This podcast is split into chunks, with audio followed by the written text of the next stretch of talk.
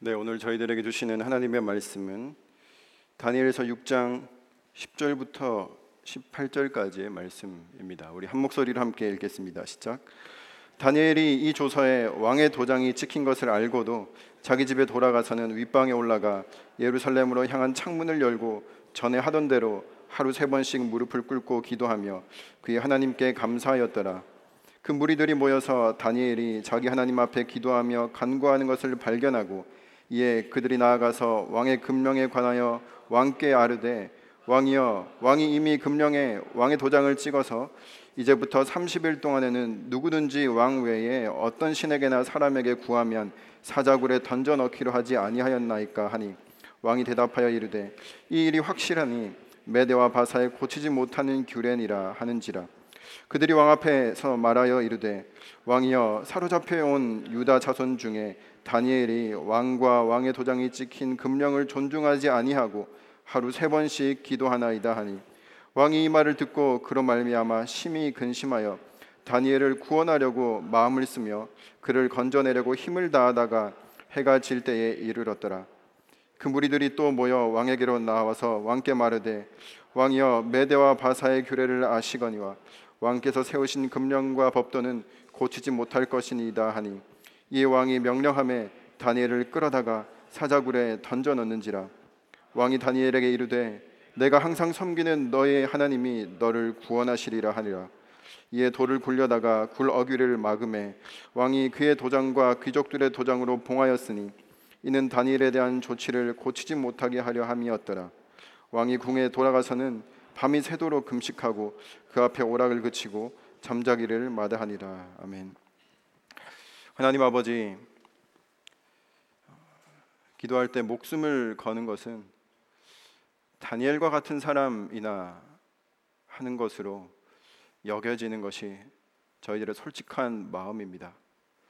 하나님 그저 저희들은 기도할 때 저희들의 몇 가지 소원 정도 하나님께 아뢰고 그 소원이 응답되는 것을 기뻐하는 것이 저희들의 삶의 수준인데 하나님 저희들이 어떻게 우리 생명을 걸고 목숨을 거는 그 기도에 마음이 동할 수 있겠습니까? 하나님 이 시간 간과 없기는 우리 매일매일의 기도하는 자리가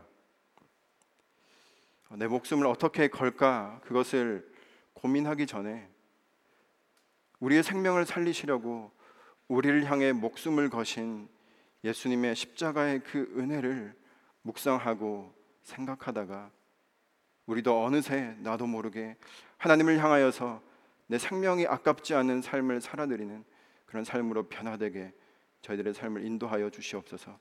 예수님의 이름으로 기도드립니다. 아멘. 어, 성경에는 총리가 두 명이 나옵니다. 네, 두 명이 누굴까요? 네, 오늘 저희가 읽었던 다니엘과 또 한 명은 이집트의 총리였던 요셉입니다. 어, 요셉은 노예로 팔려가서 이집트의 총리가 됩니다. 그리고 다니엘은 어, 포로로 끌려가서 바벨론의 총리가 되는 것이죠. 여러분 대단하지 않습니까? 네, 포로 출신, 노예 출신들이 그 당시에 가장 그 강력한 강대국의 총리 자리까지 올라가는 것입니다. 그런데 이 요셉이 총리가 총리로 지냈던 이집트와 요셉이 총리로 지냈던 환경과 이 바벨, 바벨론의 이 다니엘이 총리로 지냈던 환경이 조금 다릅니다. 그 당시에 그 이집트는 그 명실상부한 그 당시 고대 중근동의 그 터줏대감과 같은 굉장한 강력한 국가였어요. 사실 오늘날까지 이집트가 있지 않습니까? 예, 거의 기원전 4천 년 정도부터 정말 아마 이 지구상에서 가장 그 오래된 국가 역사를 자랑하고 있는 나라가 이집트입니다. 굉장히 안정적인 나라에서 요셉은 그 총리를 지냈던 것입니다. 다니엘이 총리로 지냈던 이 바벨론은 전혀 상황이 딴판이었습니다. 이 메소포타미아 문명이 발생한 이 유프라테스강 인근의 그 지역은요, 이 아수르, 바벨론, 그 메데, 페르시아 수시로 그 국가들의 흥망성쇠가 패권 변동이 굉장히 극심했던 지역이 바로 이 바벨론 그 이라크 이란 그쪽 지역이었다는 사실입니다. 그래서 이 다니엘이 총리로 지냈던 이 기간 동안에 나라가 두 번이 바뀝니다. 바벨론 때 총리로 시작돼서 메데, 페르시아까지 나라가 두 번을 바꾸는 바뀌는 것을 이 다니엘은 경험했던 것이죠. 왕은 몇 번 바뀌었을까요? 세 번이 바뀌어서 이 다니엘은 자기가 총리직을 수행하는 동안에 총네 명의 왕을 모시게 됩니다. 이 느부갓네살 왕, 벨사살 왕, 다리오 왕, 고레스 왕. 여러분 어마어마하지 않습니까? 오늘날도 이 대통령만 바뀌고 이 정권만 바뀌어도 이 국무, 국무총리를 다 이렇게 갈아 예, 치우는 게 당연한 인지상정입니다. 그런데요, 이 왕조가 바뀌었는데 나라가 바뀌었는데 총리가 안 바뀌고 이 왕이 네 번이나 거듭되는 동안에 다니엘이라는 이 한 사람이 총리직을 계속 꿰차고 있다는 것이 우리에게 의미하는 바가 무엇일까요? 여러분 다니엘은 어떤 사람이었습니까? 한마디로 말하면 왕들이 자기 곁에 어, 가까이 두고 싶은 사람이 바로 다니엘이었다는 사실입니다. 왕조가 바뀌면 이전 왕조의 그 충실하게 어, 충성했던 다니엘과 같은 충신은요 제 1등 제 1호 그 척결 대상이었습니다. 그런 다니엘을 살려서 어, 내가 왕이 됐는데 이전 국가에 충성했던 그 다니엘을 내 총리로 삼는다. 이건 다니엘이 어떤 얼마만큼 믿을 만한 사람이었는지를 우리에게 보여주는 것이죠. 곁에 두고 싶었던 사람이었던 것입니다. 여러분 성경이요 우리에게 복을 쫓아 살라 이렇게 말하, 말하고 있지 않고 너가 복이 되어라 하나님께서 우리를 복이 되게 하기 위해서 부르셨다라고 나와 있는데 복이 된 사람 삶이 어떤 것인지를 다니엘이 보여주고 있는 것입니다. 무엇이 복이 되는 삶입니까? 복잡하지 않습니다. 늘 곁에 두고 싶은 사람이 되는 것이죠. 저 여러분은 어떤 사람입니까? 정말 우리가 복이 되었다면 누군가가 정말 억울한 일을 당했을 때 생각나는 사람이라는 것입니다. 누가 복이 복된 사람입니까? 우울할 때 전화 걸고 싶은 사람, 그 사람. 너무 이렇게 외롭고 같이 할 사람이 없을 때 밥 한 끼 사달라고 기꺼이 전화 걸 수 있는 그 사람. 저는 저와 여러분들이 그 사람이 될 수 있게 있게 되기를 주님의 이름으로 축복합니다. 이 다니엘은요, 어, 네 명의 왕들에게 그런 사람이었던 것이죠. 예. 비록 이전 왕에게 충성했던 사람이긴 하지만 이 사람의 성품으로 보나 실력으로 보나 믿음직함으로 보나 언제나 내 옆에 두고 내 안에 있는 염려와 근심과 고민과 그 모든 것들을 다 이렇게 솔직하게 의견을 나누고 그렇게 상대하고 싶은 사람이 다니엘이었다는 사실입니다. 근데 이 포로 출신의 이 유대인 한 명이 그렇게 오랫동안 총리직을 꿰차고 있으니까 그리고 수많은 그 숱한 왕들의 신임과 총애를 한 몸에 받고 있으니까 또 이 다니엘에게 쏟아졌던 것들이 있습니다. 무엇이었냐면 바로 시기와 질투입니다. 이거는 뭐 오늘날이나 예, 지금으로부터 2,600년 전에 이 시대나 사람 사는 건 똑같은 것 같습니다. 예. 우리 오늘 본문은 아, 아니지만 조금 앞에 있는 본문을 우리 자막 보고 함께 읽었으면 좋겠습니다. 3절과 4절입니다. 읽겠습니다. 시작. 다니엘은 마음이 민첩하여 총리들과 고관들 위에 뛰어남으로 왕이 그를 세워 전국을 다스리게 하고자 한지라 이에 총리들과 고관들이 국사에 대하여 다니엘을 고발할 근거를 찾고자 하였으나 아무 근거 아무 허물도 찾지 못하였으니 이는 그가 충성되어 아무 그릇, 그릇됨도 없고 아무 허물도 없음이었더라 여러분 세상은요 잘못해도 이렇게 욕하지만 또 너무 잘해도 욕하는 곳이 세상입니다 일을 그르쳐도 욕을 먹지만 너무 잘해도 욕을 먹는 것이 세상이라는 것입니다. 여러분은 어떤 일 때문에 욕 먹고 계십니까? 기왕에 욕을 먹을 거면 저와 여러분이 무언가를 잘 해서 이 다니엘처럼 욕을 먹게 되기를 축복합니다. 이 다니엘은요 정말 하나님의 사람으로 정말 잘 살았어요. 세상은 우리가 이 성도답게 못 살면 못 사는 대로 욕합니다. 너는 교회 다니면서 그게 뭐냐? 아, 그렇지 않습니까? 근데 또요, 내가 성도답게 잘 살아내면, 예, 야 너만 잘났냐? 너만 정직하냐? 어, 너만 거룩하냐? 너만 깨끗하냐? 이렇게 또 욕하는 곳이 세상이라는 것입니다. 기왕에 욕을 먹는다면 저희들이 예수님의 뜻에 순종하다가 그런 욕을 먹게 되는 어, 그런 마음을 각오하면서 사셨으면 좋겠습니다. 그걸 성경은 박해라고 하는 것이죠. 그래서 내가 받는 것이 내가 받는 욕이 과연 박해인지, 내가 하나님의 뜻을 따라 살다가 받는 박해인지, 아니면 그것에 거스르게 살다가 사람들이 비난하는 비난인지를 우리는 잘 구별할 필요가 있는 것이죠. 이 당시에 고관들과 정승들과 대신들과 지방의 모든 이 사람들이 모여가지고 이 다니엘 한 사람을 못 잡아먹어서 안달인 거예요. 네, 털어 털어도 먼지 하나 나지 않는 이 다니엘. 도대체 이 사람을 어떻게 끌어내릴 수 있을까? 눈의 가시 같은 저 다니엘을 어떻게 하면 저 총리직에서 끌어낼 수 있을까? 이게 이 바벨론 전역에 포진하고 있었던 이 공무원들의 매일의 고민이었습니다. 왜냐하면 그 밑에서 못 해먹겠거든요. 자존심이 상해서. 우리는 이 순수한 혈통을 가진 페르시안인데 순수한 혈통을 가진 바벨론 바벨로니아인인데 저 미개한 유대 포로 출신의 사람을 상관으로 두고 절대로 못 해먹겠는 겁니다. 그래서 어떻게든 이 사람을 끌어내려고 하는데 털어 털어도 먼지 하나 안 나는 삶을 이 다니엘이 살아왔던 것이죠. 이 사람들이 고민 고민하다가 끝에 가서 그 다니엘의 결점 하나를 잡습니다. 그것이 무엇이었습니까? 다니엘의 신앙이었습니다. 유일하게 허점 삼은 것이 다니엘의 믿음이었다는 사실입니다. 세상 살다 보면요. 사람들이 난 잘 사는데 우리가 가진 유일한 이 하나님을 향한 이 열심 때로는 손해 보고자 하고 때로는 하나님의 말씀대로 살다가 누군가에게 퍼주고 베풀고 긍휼을 베풀고 이러한 태도를 우리 약점 삼아 이용할 때가 있다라는 것입니다. 이때도 사람들이 다니엘의 신앙을 약점 삼았습니다. 이들이 법안 하나를 모의하기 시작하는 것이죠. 여기에 이렇게 법안의 이름이 나와 있지는 않지만 제가 이 이들이 모의해서 이렇게 만들고자 했던 이 법안의 이름을 한번 지어봤습니다. 뭐냐면 다리오 왕 신권 조례안 네, 어떻습니까?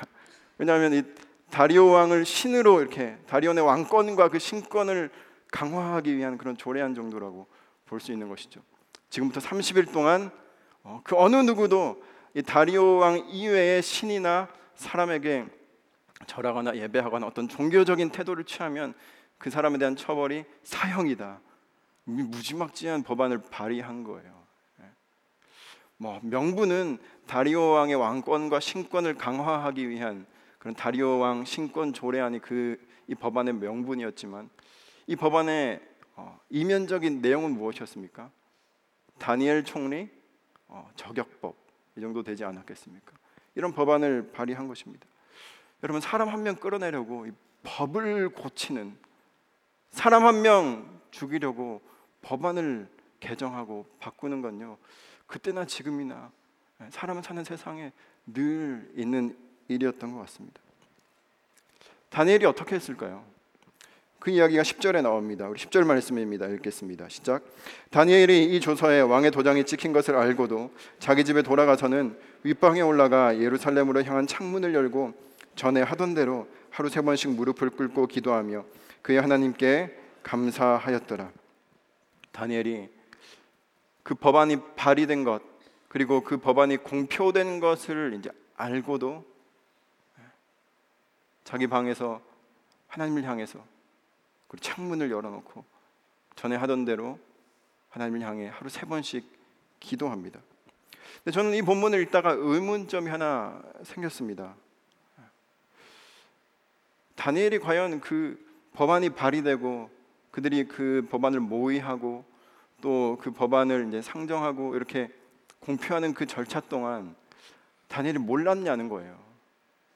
여러분 다니엘은요 이 당시 이 바벨론 그리고 페르시아 이 전국을 관할하는 이 전국의 실세였습니다. 다니엘의 사람 없었겠습니까? 다니엘을 존경하고 다니엘을 삶의 롤 모델을 삼은 아마 다니엘의 충직한 부하들이 있었을 겁니다. 아마 그들이 와서 얘기해 줬을 거예요. 총리님, 가만히 계시면 안 됩니다. 지금 저들이 저들이 지금 모여서 작당하고 있는 저 내용을 아시면 이렇게 가만히 있으시면 안 되죠. 지금 저들이 뭘 하고 있는지 아십니까? 총리님을 지금 끌어내리려고 예, 이 법안이 통과되면 총리님 큰일 납니다. 어떻게든 나서서 막아야 합니다. 저희가 도와드리겠습니다. 이런 사람들이 없었겠습니까? 이 궁중과 이 나라 전체를 손바닥 들여다보듯이 빤하게 들여다보던 사람이 이 당시 실세가 다니엘이었습니다.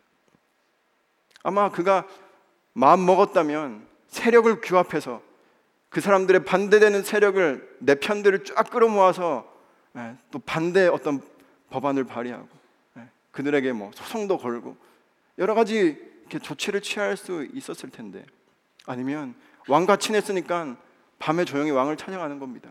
왕이시여. 지금 제가 이런 공경에 처했습니다. 제가 모함을 받고 있습니다.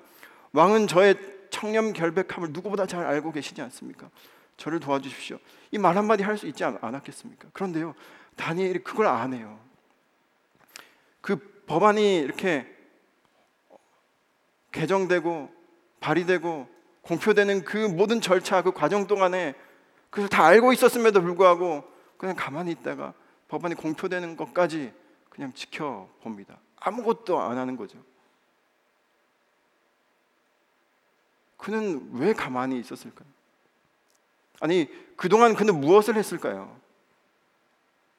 오늘 본문에 그 답이 나와 있습니다. 오늘 10절에 보면 그가 전에 하던 대로 기도했다. 이렇게 기록하고 있어요. 전에 하던 대로. 전에 하던 대로 했다는 것입니다.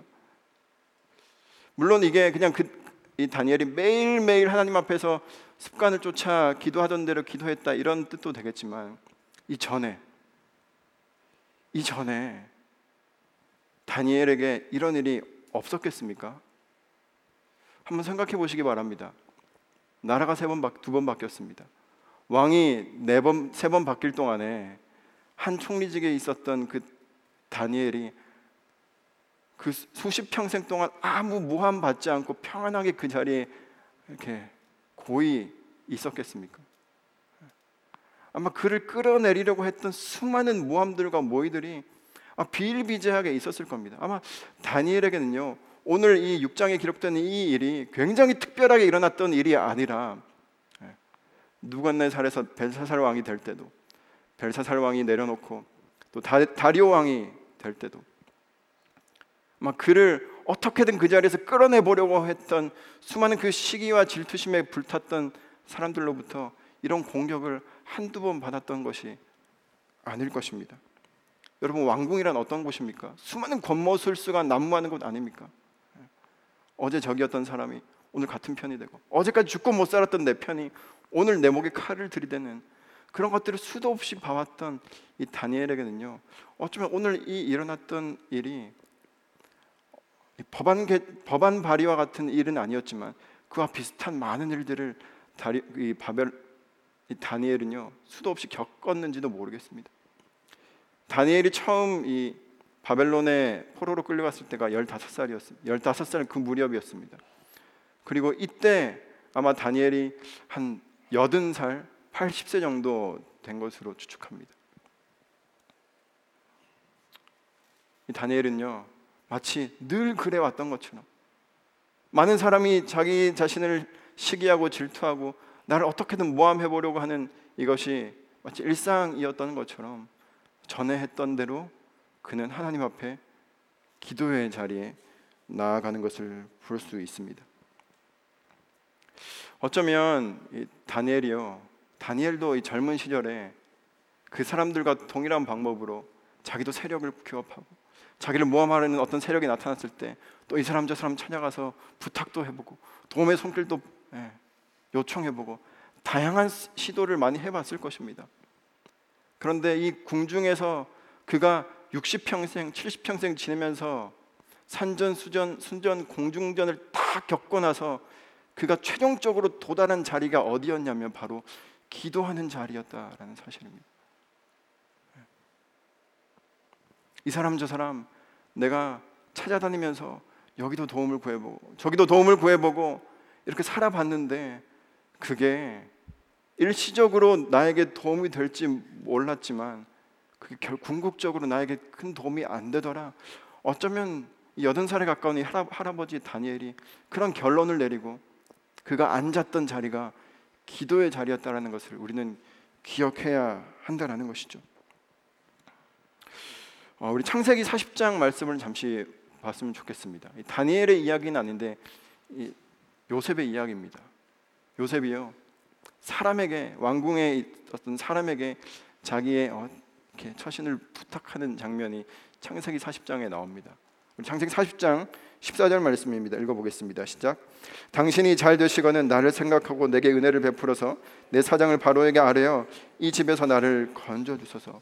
요셉이 감옥에 있을 때 술 맡은 관원장에게 부탁 한곡하게 부탁하는 장면이 당신 나가서 복직되면 왕한테 저의 억울함을 좀 풀어달라고 간청해달라.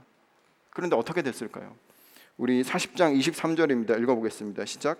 술 맡은 관원장이 요셉을 기억하지 못하고 그를 잊었더라. 여러분, 이게 세상입니다. 자기 일 아니면요. 내 일 아니면 내 목숨 걸릴 걸린 일이 아니면 사람들은요. 그냥 그 사람이 아무리 심각해도 이제 내 좀 신세가 펴지고 어, 내 등 따시고 배불러지면 그 사람을 잊어버리는 게 사람이라는 겁니다. 사람에게 도움을 요청한다는 것 그것이 얼마나 어, 때로는 허무하고 공허한 것인지를 아마 이 다니엘은요 평생을 걸쳐서 깨달았다는 것 같습니다. 그래서 다니엘은 이번에도 자기 인생의 고비가 찾아왔을 때, 자기 인생의 환란이 닥쳤을 때 전에 늘 그랬던 대로 이번에도 기도의 자리에 앉습니다. 하나님 앞에 무릎을 꿇는 거예요. 그에게 있었던 거룩한 습관이었습니다. 늘 하던 대로 기도했다라는 사실입니다. 저 여러분에게는 어떤 것이 몸의 습관으로 배어 있습니까? 여러분의 늘 하던 대로는 무엇입니까? 여러분들이 늘 하는 그 리스트에는 어떤 것들이 올라가 있습니까? 내가 혼란을 맞이했을 때, 나에게 어떤 고난과 어려움이 닥쳐왔을 때, 내가 늘 반응하던 내 어떤 사고의 패턴, 반응의 패턴은 어떤 것입니까?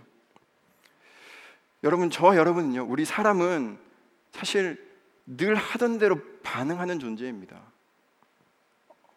갑작스런 상황이 닥쳤을 때 그 변화무쌍한 상황에 다 맞춰서 뾰족한 묘수가 생각나고 내 생각과 사고가 유연해지는 그런 사람이 아니라는 것이죠.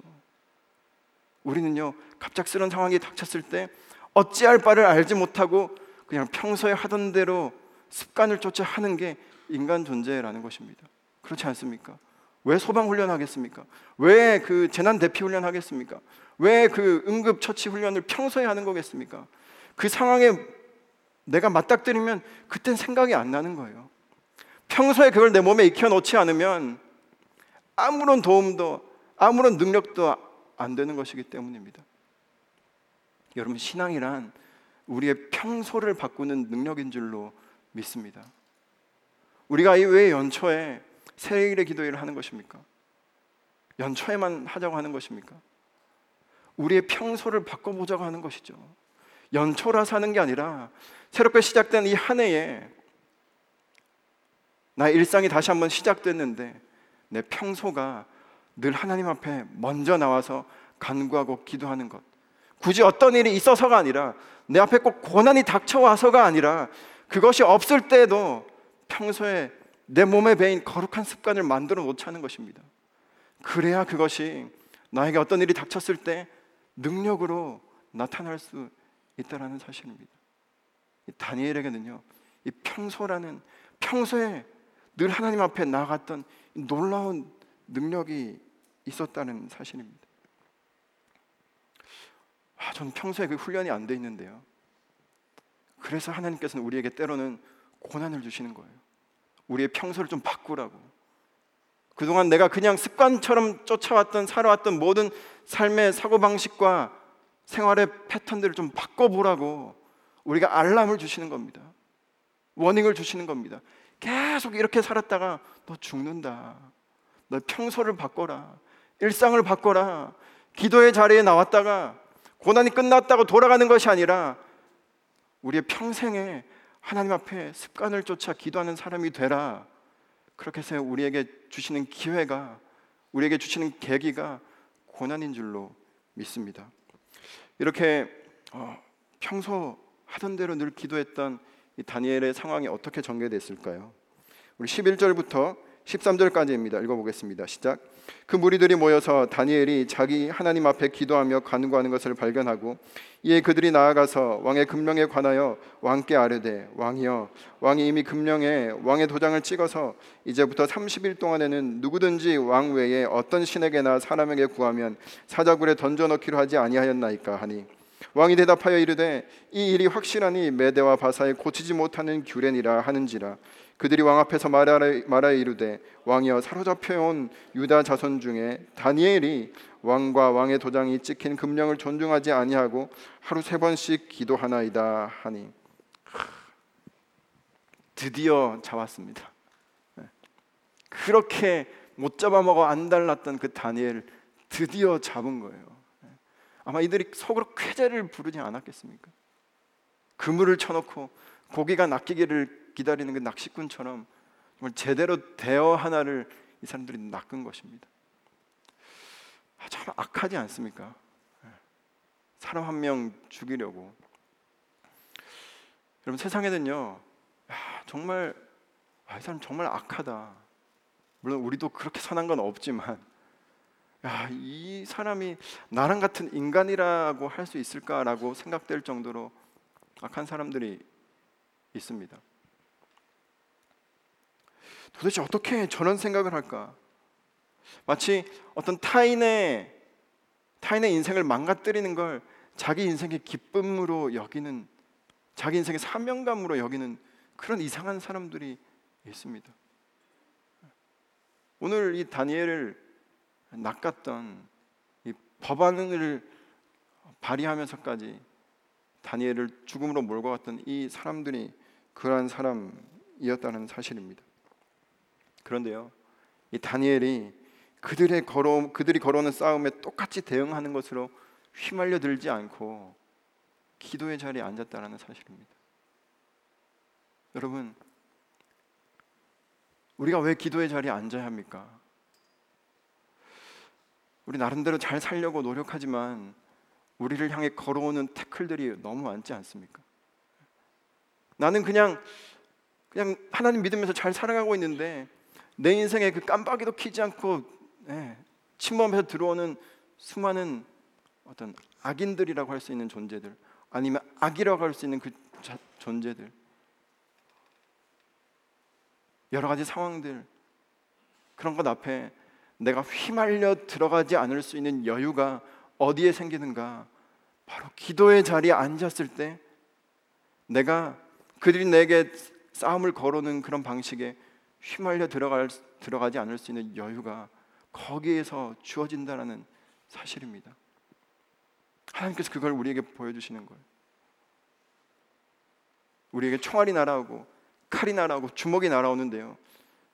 기도의 자리에 앉으면 그 상황 앞에서는 그게 그렇게 빠른 템포로 내 마음을 불안하게 만들지 몰라도 기도의 자리에 앉아서 하나님의 관점으로 보면 그 모든 것들이 슬로우 모션으로 보이게 될 줄로 믿습니다.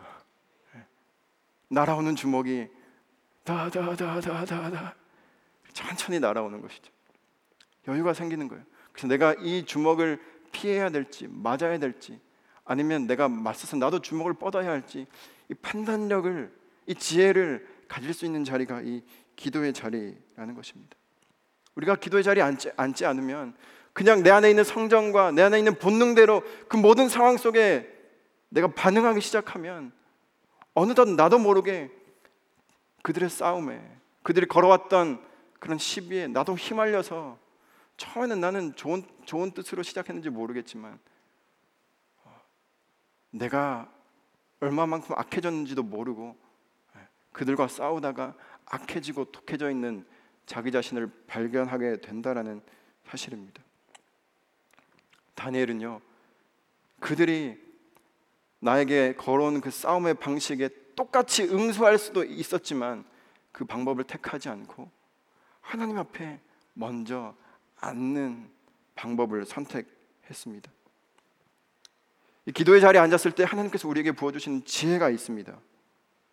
내가 책임져야 할 일은 무엇이고 하나님께서 책임져 주시는 일이 무엇인지를 분별하는 지혜가 이 기도의 자리에서 우리에게 주어지는 것이죠. 내가 해야 할 일은 무엇이고 하나님께서 해주시는 일은 무엇인가를 분별하는 지혜가 우리 기도의 자리에 앉았을 때 우리에게 부어지는 것입니다. 여러분, 우리가 그것을 분별하지 않으면요, 하나님께서 하실 일을 내가 하겠다고 나서는 것이죠. 교만입니다. 아니면 하나님께서 저에게 너가 하라고 너의 몫이라고 맡겨주신 일을 하나님께 떠맡기게 되는 그런 영적인 태만과 영적인 게으름을 갖게 될 수도 있습니다. 어떻게 분별하시겠습니까? 뭐가 내가 책임져야 할 일이고 무엇이 하나님께서 책임져 주셔야 할 일인지 뭐가 내가 맡아야 할 일이고 무엇을 하나님께 맡겨야 할 일인지 우리는 그것을 잘 분별하지 못할 때가 많습니다. 하나님께 맡긴다라고는 하죠. 기도할 때 가장 많이 하는 말 아닙니까? 하나님이 상황을 맡깁니다. 하나님 이 일을 맡깁니다. 나의 미래를 맡깁니다. 나의 인생을 맡깁니다. 나의 기도 제목을 맡깁니다. 나의 결혼을 맡깁니다. 나의 직장을 맡깁니다. 그런데요, 가끔 하나님께서 나에게 맡기신 일도 있다라는 거예요. 그렇지 않습니까? 이거는 하나님께서 내게 맡겨주신 일인데 우리는 그걸 다시 다 싸져와가지고 하나님 앞에 가지고 나와서 하나님께 또 맡기는 거예요. 우리는 다 맡겼다고 하지만 이걸 떠맡긴다고 하는 것입니다. 여러분 하나님께 맡겨드리는 인생이십니까? 아니면 하나님께 떠맡기는 인생이십니까? 우리가 기도의 자리에서 이것을 분별하지 않으면 우리 무엇을 하나님께 맡겨야 할지 아니면 내가 해야 할, 일, 할 일인지도 모른 채 그냥 상황이 탁 치는 대로 그것에 반응하도록 되어 있는 사람이라는 사실입니다. 신학자 중에 라인홀드 니버라는 사람이 있습니다. 이분이 평생 이 세 가지를 놓고 기도했습니다. 어, 그분이 한 이 기도가 저는 늘 마음에 남아서 이 기도를 좀 소개하고자 합니다. 이렇게 기도했어요. 하나님, 하나님, 첫 번째로 바꿀 수 없는 게 있다면 그것을 내가 받아들일 수 있는 예, 온유함을 주십시오. 평온함을 주십시오. 두 번째로 만약에 바꿔야 하는 일이라면 그것을 바꿀 용기를 저에게 주십시오. 세 번째로 무엇을 내가 받아들여야 하는지, 무엇을 내가 바꿔야 하는지, 받아들이면 안 되는지를 분별할 지혜를 주십시오. 저는 이 세 가지가 저와 여러분들에게 있게 되기를 축복합니다. 내가 내 인생에서 무언가를 바꿔가야 하는지, 아니면 바꿀 수 없는 게 있다면 내가 어떤 태도로 그것을 수용해야 하는지, 무엇을 바꿔야 하고 무엇을 바꾸지 않아야 하는지, 저 여러분의 기도는 어떻습니까? 하나님 앞에 나와서 하나님께서 정하신 그 뜻을 내가 바꿔보려고 얼마나 많이 노력하는지 모르겠습니다. 하나님 이거 바꿔주십시오. 정작 내가 바꿔야 할 것들은 바꾸지 않고 이렇게 기도하지 않게 되기를 바랍니다. 이 다니엘은요 아마 이 상황을 내가 수용해야 할 내가 평온함으로 모든 것들을 수용해야 할 하나님의 정하신 뜻이라고 믿고 아마 오늘 이렇게 기도했던 것 같습니다. 로마서 12장 19절의 말씀을 우리 함께 읽어봤으면 좋겠는데요. 자막을 보고 읽겠습니다. 시작. 내 사랑하는 자들아, 너희가 친히 원수를 갚지 말고 하나님의 진노하심에 맡기라. 기록되었으되 원수 갚는 것이 내게 있으니 내가 갚으리라고 주께서 말씀하시니라. 우리는 무엇을 하나님께 맡겨야 합니까? 원수 갚는 것. 나에게 걸어온 숱한 그 싸움에 대한 대응하는 방식을 우리는 하나님께 맡겨야 하는 거예요. 우리는 이걸 못 맡기고 내가 하겠다고 나서는 경우가 얼마나 많이 있습니까? 성경은 말합니다. 그건 하나님께 맡겨야 하는 일. 내가 할 일은 그게 아니라 그건 하나님이 하셔야 한다는 사실입니다. 다니엘은요 기도의 자리에서 하나님께 맡겨야 할 것을 정확하게 하나님께 맡길 줄 알았습니다. 이어서 우리 다니엘 상황이 어떻게 전개되는지 계속 살펴보겠습니다. 우리 14절 15절 말씀입니다. 시작. 왕이 이 말을 듣고 그로 말미암아 심히 근심하여 다니엘을 구원하려고 마음을 쓰며 그를 건져내려고 힘을 다하다가 해가 질 때에 이르렀더라. 그 무리들이 또 모여 왕에게로 나와서 왕께 말하되 왕이여 메대와 바사의 규례를 아시거니와 왕께서 세우신 금령과 법도는 고치지 못할 것이니이다 하니 여기 보면 이 다니엘이 다리오 왕에게서 얼마나 큰 이 사랑과 이 청의와 신임을 받았는지가 이렇게 보입니다. 이 정말 아끼는 신하였던 것 같아요. 이 왕이요 너무 후회합니다. 아니 이럴 거 몰랐을까 이 왕이. 예. 자기가 이런 법령에 도장을 찍으면 이 다니엘이 정말 예, 그런 어려움에 처하게 될 것을 몰랐을까? 이 뒤에 가보면 알겠지만 이 다리 왕은요 매일 그냥 밤마다 연애를 베풀고 술 마시고 흥청망청 여기에 정말 마음이 많이 쏟겨 있는 왕이었습니다. 그러니까 자기가 정말 사랑하고 자기의 정말 유익이 되는 그 충실한 어, 충직한 그 신하가 신하의 삶을 그렇게 잘 살폈던 왕은 리더는 아니었던 것 같습니다. 근데 막상 이, 이 신하를 다니엘을 잃을 생각을 하니까 덜컥 겁이 나고 염려가 되는 것입니다. 그가 다니엘을 여기 보니까 예, 구원해 보려고 다니엘을 구해 보려고 안간힘을 씁니다. 그런데 그것이 됩니까? 그가 안 된다는 걸 발견해요. 여러분 이게 세상 권력의 본질입니다. 다리오 왕은요 그 당시에 가장 능력 있는 사람이었어요. 신의 대리인이었습니다. 사람들이 신격화했던 그런 존재마저도 사람들이 세상에서 가장 능력 있다고 인정하는 그런 존재마저도 더 이상 도울 수 없는 선이 있다라는 것이죠. 이게 세상 능력의 본질입니다. 다니엘이 애시당초 이런 왕의 능력에 의지했던 사람이 아니라는 것을 성경이 말해주고 있는 것입니다. 여러분 세상은요 내가 왕이 되거나 아니면 왕이 이미 된 사람들 곁에 서서 예, 그들로부터 어떻게든 뭔가를 좀 이렇게 얻어보려고 애쓰는 삶의 방식으로 다양하게 가득한 것이 이 세상입니다. 안간힘을 쓰는 것이죠. 내가 신적인 능력을 내 손에 넣거나 아니면 신적인 능력을 손에 넣은 사람과 가까운 가장 가까이에서 지내보려고 안간힘을 쓰는 것이 세상입니다. 그래서 돈 좀 있고 힘 좀 있고 그런 사람들 곁에는요 늘 사람들이 모여 있습니다. 왜입니까? 그게 나를 구원해 줄 수 있다고 믿기 때문에 거기 있는 거예요. 갑작스럽게 닥치는 환란 날에 나에게 무슨 일이 생겼을 때 그게 나의 구원이 될 수 있다고 믿는 믿음이 있기 때문에 그 옆에 있는 것입니다. 친분을 그렇게 쌓는 것이죠. 근데 오늘 본문이 보여주는 것은 그 당시에 가장 능력이 있다고 했던 그 왕마저도 더 이상 다니엘을 도울 수 없는 그런 상황이 있다라는 것 보여주는 것이죠. 이어서 16절부터 18절 말씀입니다. 읽어보겠습니다. 시작. 이에 왕이 명령함에 다니엘 끌어다가 사자굴에 던져 넣는지라 왕이 다니엘에게 이르되 내가 항상 섬기는 너의 하나님이 너를 구원하시리라 하니라. 이에 돌을 굴려다가 굴 어기를 막음에 왕이 그의 도장과 귀족들의 도장으로 봉하였으니 이는 다니엘에 대한 조치를 고치지 못하게 하려 함이었더라. 왕이 궁에 돌아가서는 밤이 새도록 금식하고 그 앞에 오락을 그치고 잠자기를 마다니라. 여러분 신기하지 않습니까? 이방 사람 이 다리오 왕이요. 그리고 자신 외에 다른 신에게 간구하거나 기도하면 사적으로 던져넣겠다, 사용하겠다라고 그런 법을 공표했던 그런 법에 도장을 찍었던 왕이요. 지금 하나님의 구원을 자기 입술로 시인하고 인정하고 있습니다. 이 왕이요. 돌아가서는 매일 여는 그 밤의 향락과 그 연회와 그 오락을 다 중단시키고 아무것도 먹지 않고 밤새 금식하면서 예, 울면서 못 했겠습니까 이 사람이? 이 사람이 이 다리오 왕이 무엇했겠습니까? 자기의 힘으로도 자기 왕적 권능으로도 다니엘을 자기가 사랑하는 다니엘을 구출할 수 없었던 무기력함을 어쩌면 처음으로 맛봤던 왕이 저는 이때 그가 하나님의 이름을 불렀다고 믿습니다. 하나님, 저는 하나님 잘 안 믿지만 다니엘의 하나님, 다니엘이 믿는 하나님, 이 상황을 좀 어떻게 해주십시오.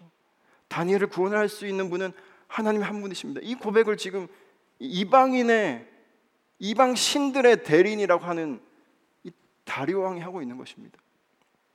이것이야말로 여러분 하나님께서 다니엘에게 주신 저와 여러분의 분들에게 보여주시는 승리라는 것이죠. 진정한 승리라는 것입니다.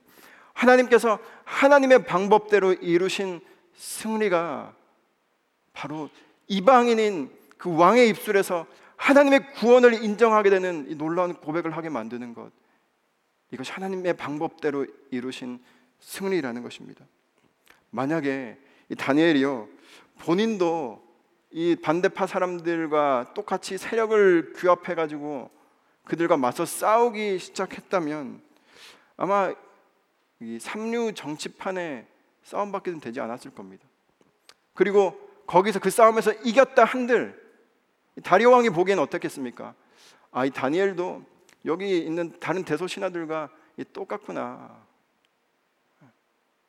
그러나 다니엘이 기도의 자리에 앉아서 하나님이 역사하시기를 간구했더니 정말 생각지도 못한 방법으로 하나님께서 이 다리오 왕의 입술을 통해서 하나님의 구원을 네, 인정하게 되는 놀라운 사건을 보여 주신다라는 사실입니다. 그래서 저와 여러분이 기도의 자리에 앉는다는 것이 특권입니다. 저를 따라 해주시길 바랍니다. 기도의 자리에 앉는 것은 가장 큰 특권이다. 왜냐하면 하나님께서 어떻게 일을 성취해 가시는지, 어떻게 일을 이루어 가시는지, 하나님께서 하나님의 방법대로 어떻게 일하시는지를 가장 가까이서 목격할 수 있는 로얄석. 거기가 기도의 자리입니다. 로얄석 비싸지 않습니까? 누구든 거기 자, 앉고 싶어 하지 않습니까? 여러분 연주에 가면 가장 좋은 자리가 어디입니까? 연주자의 숨소리가 들리는 들리는 그 바로 앞에 가서 연주를 들으면요. 저 멀리서 아니면 MP3 귀에 꽂고 듣는 거랑은 차원이 다른 그 디테일을 예, 온몸으로 예, 느낄 수 있는 것처럼 기도의 자리는 그런 로얄석이라는 거예요. 그런 VIP VIP석이라는 것입니다. 하나님께서 어떻게 일하시는지 그 놀라운 디테일을 직접 눈으로 보고 예, 온몸으로 느끼고 경험할 수 있는 그 자리가 바로 기도의 자리입니다. 왜 하나님께서 일하시는 것이 느껴지지 않습니까? 기도하지 않기 때문에. 하나님께서 나를 위해서 일하신다고 성경에 그토록 쓰여져 있는데 왜 그것이 보여지지 않습니까? 저 멀리서 내가 내 일 하고 있으니까. 하나님께서요, 날마다 그 로얄석을 바로 앞에다가 예, 마련해 놓으시곤 우리를 초청하시는 거예요. 여기 앉아서 보라는 것이죠. 내가 어떻게 일하는지, 내가 일을 어떻게 성취해 가는지를 보라. 그래서 우리는 그 기도의 자리에 앉았을 때 진정으로 예배할 수 있게 되는 존재가 되는 것입니다. 아, 하나님 이렇게 일하시는 분이시군요. 아, 저, 제가 전혀 예상하지 못한 방법대로 일하시는 저의 길보다 저의 생각보다 높으신 하나님이시군요. 이렇게 찬양하는 예배하는 자리가 또한 우리의 기도의 자리라는 사실입니다. 이 로얄석을 이 VIP석을 포기하지 않는 이 연초가 되기를 주님의 이름으로 축복합니다. 우리 마지막으로 10절 한 번 더 읽고 말씀을 정리하도록 하겠습니다. 10절입니다. 읽었는데 다시 한 번 읽겠습니다. 시작. 다니엘이 이 조서에 왕의 도장이 찍힌 것을 알고도 자기 집에 돌아가서는 윗방에 올라가 예루살렘을 향한 창문을 열고 전에 하던 대로 하루 세 번씩 무릎을 꿇고 기도하며 그의 하나님께 감사하였더라. 마지막으로 우리가 주목해야 할 것은 다니엘이 이 기도의 자리에서 어떤 기도를 드렸냐는 것입니다. 여기 10절 끝에 보니까 다니엘이 무슨 기도를 드렸습니까? 감사 기도를 드렸습니다. 감사 기도예요. 여러분 살려달라고 부르짖고 애원하는 기도가 아니었습니다. 하나님, 저 내일이면 저 사자굴에 지금 들어가게 생겼습니다. 하나님 어떻게 좀 막아 주십시오라고 다급하게 부르짖는 기도가 아니었고요. 다니엘이 감사하는 기도를 드리고 있었다는 사실입니다. 저희들이야 결말을 다 아니까 그렇지 않습니까? 예, 이미 다 스포가 되어 있는 사실을 보고 있습니다. 하나님께서 사자굴에서 다니엘을 살려주실 거라는 걸 알고 보니까 이게 급박하지 않지만 이 당시에 이 다니엘의 입장에서 여러분이 기도의 자리에 앉았다고 한번 생각해 보십시오. 근데 이 다니엘이요 살려달라고 애원하는 게 아니라 감사하다고 하나님께 기도하고 있는 것입니다. 어떤 기도를 드렸을까요? 저는 이 본문을 묵상하면서 한번 이 다니엘이 여든 살이 된 이 늙음악한 어르신 다니엘이 이 기도의 자리에서 딱 앉아서 하나님을 향해서 어떤 기도를 드렸을까 한번 묵상해 보면서 이렇게 한번 적어봤습니다. 성경에 나와 있는 건 아니고요, 제 상상입니다. 네, 그렇지만 다니엘이 이런 심정으로 기도했을 것 같습니다. 하나님, 지금 여기까지 저와 함께 해주셔서 감사합니다. 사실은 벌써 죽었어야 할 목숨인데 그때 풀무불에 던져질 때 사실은 저는 이미 죽은 목숨인데 하나님이 살려주셔서 이방 땅에서 지금까지 할 일 감당하게 하시니 감사합니다. 저에게 허락된 삶의 시간이 여기까지인가 봅니다. 하나님 저를 지금 하나님 곁으로 부르시는 것입니까? 그때가 된 것입니까? 그렇다면 하나님 감사합니다. 제 평생에 저와 신실하게 동행하시면서 저를 하루하루 먹이시고 입히시고 재우셨습니다. 저를 통해 하나님의 살아계심이 수도 없이 증거된 것만으로도 저는 충분합니다. 여한이 없습니다. 하나님 감사드립니다. 이제 제, 제 생명을 주님께 맡깁니다. 제 목숨이 하나님께 달려 있음을 고백합니다. 감사합니다. 이렇게 기도하지 않았을까요? 다니엘은 진짜 죽을 생각으로 아마 기도했던 것 같습니다. 아, 좀더 좀 더 살기 위해서 아둥바둥했던 게 아니라 하나님 지금까지 살려두신 것만으로도 감사합니다. 이제 하나님을 위해서 기도의 자리를 지키다가 내 마지막 이 호흡을 주님을 향해 바칠 수 있다면 제 생명 기꺼이 드리오니 주님 받아 주옵소서. 마치 이 독립운동가들이 예, 그 안중근 의사가 항상 그 가슴 속에 예, 그 유서 한 장을 품고 그렇게 어, 각오하면서 살았던 것처럼 이 다니엘도 그런 각오의 기도를 하나님께 드렸다고 믿습니다. 여러분 기도의 자리는요 각오하는 자리입니다. 기대하는 자리가 아니라 기대하는 자리이기보다 각오하는 자리라는 것입니다.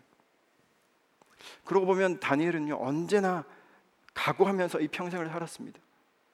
어렸을 때 왕의 음식을 먹지 않기로 뜻을 정할 때도 그는 각오했습니다. 금심상 앞에 절하지 않을 때도 내가 풀무불에 던져질 수 있다라는 것을 각오했던 사람이 다니엘이었습니다.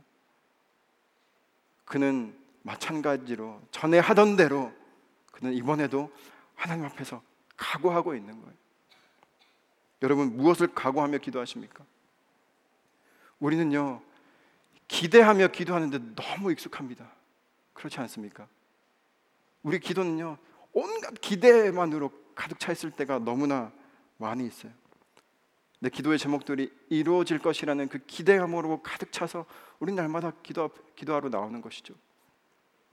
그런데요, 이 기대는요, 고사 지내는 사람들도 기대하며 기도합니다.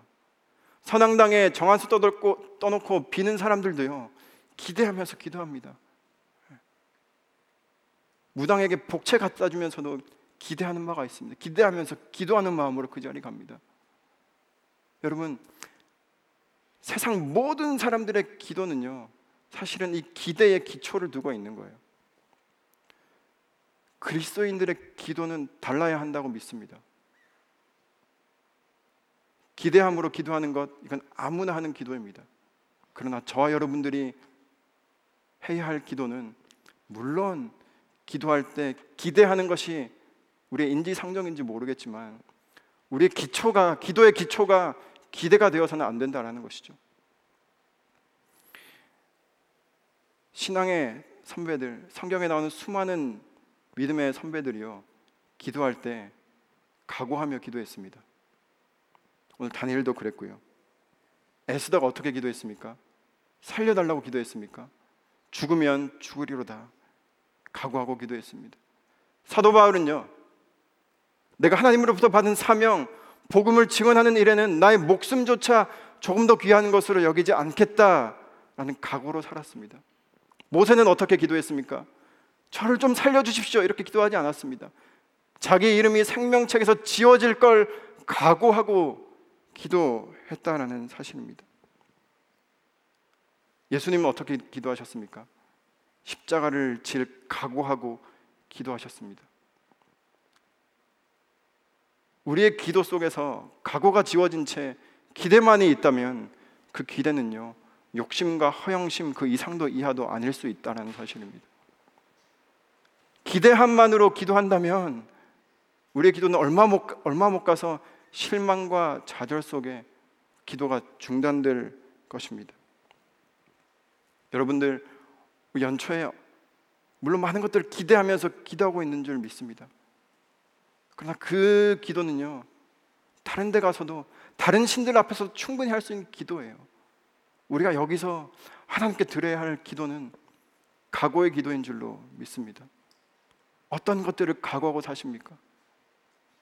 내가 하나님을 위해서 어떤 손해를 볼 각오를 품고 이 한 해를 시작하기를 원하십니까? 하나님의 나라와 하나님의 의를 위해서 내가 어떤 것들을 각오하고 있습니까? 우리 마태복음 6장 33절 우리가 잘 아는 말씀인데 함께, 함께 읽어보겠습니다. 시작. 그런즉 너희는 먼저 그의 나라와 그의 일을 구하라. 그리하면 이 모든 것을 너희에게 더하시리라. 이 모든 것을 너희에게 더하시리라. 이건 기대의 영역입니다. 우리가 기대하는 것들이에요. 그러나 하나님의 의와 하나님의 나라를 구하는 것 우리 각오의 영역입니다. 예수님께서 이렇게 말씀하셨어요. 마태복음 5장 11절 12절입니다. 함께 읽겠습니다. 시작. 나로 말미암아 너희를 욕하고 박해하고 거짓으로 너희를 거슬러 모든 악한 말을 할 때에는 너희에게 복이 있나니 기뻐하고 즐거워하라. 하늘에서 너희의 상이 큼이라. 너희 전에 있던 선지자들도 이같이 박해하였느니라. 여러분 나로 말미암아 너희를 욕하고 박해하고 거짓으로 너희를 거스를 걸 각오하고 나를 따라오라고 말씀하고 있는 것입니다. 저는 저 여러분이 뭐 막연하게 내 목숨을 하나님께 드립니다. 내 생명을 드립니다. 이게 아니라 내가 한 해 동안 하나님 앞에서 내가 오늘 하루 동안 하나님 앞에서 하나님을 따르다가 손해 볼 수 있는 그 작은 것이 무엇일까를 고민해 보고 그것을 하나님 앞에서 각오함으로 매일의 삶을 새롭게 출발하고 또 이 한 해를 새롭게 출발하는 저 여러분 되기를 주님의 이름으로 축복합니다. 그랬을 때 우리가 기대했던 것보다 훨씬 더 큰 것으로 아니 기대한 것과는 전혀 다른 상상도 못 하지 못할 놀라운 은혜로 우리의 삶을 채우시는 하나님을 바로 우리의 로얄석에서 기도의 자리에서 목격하게 되리라고 믿습니다. 함께 기도하겠습니다.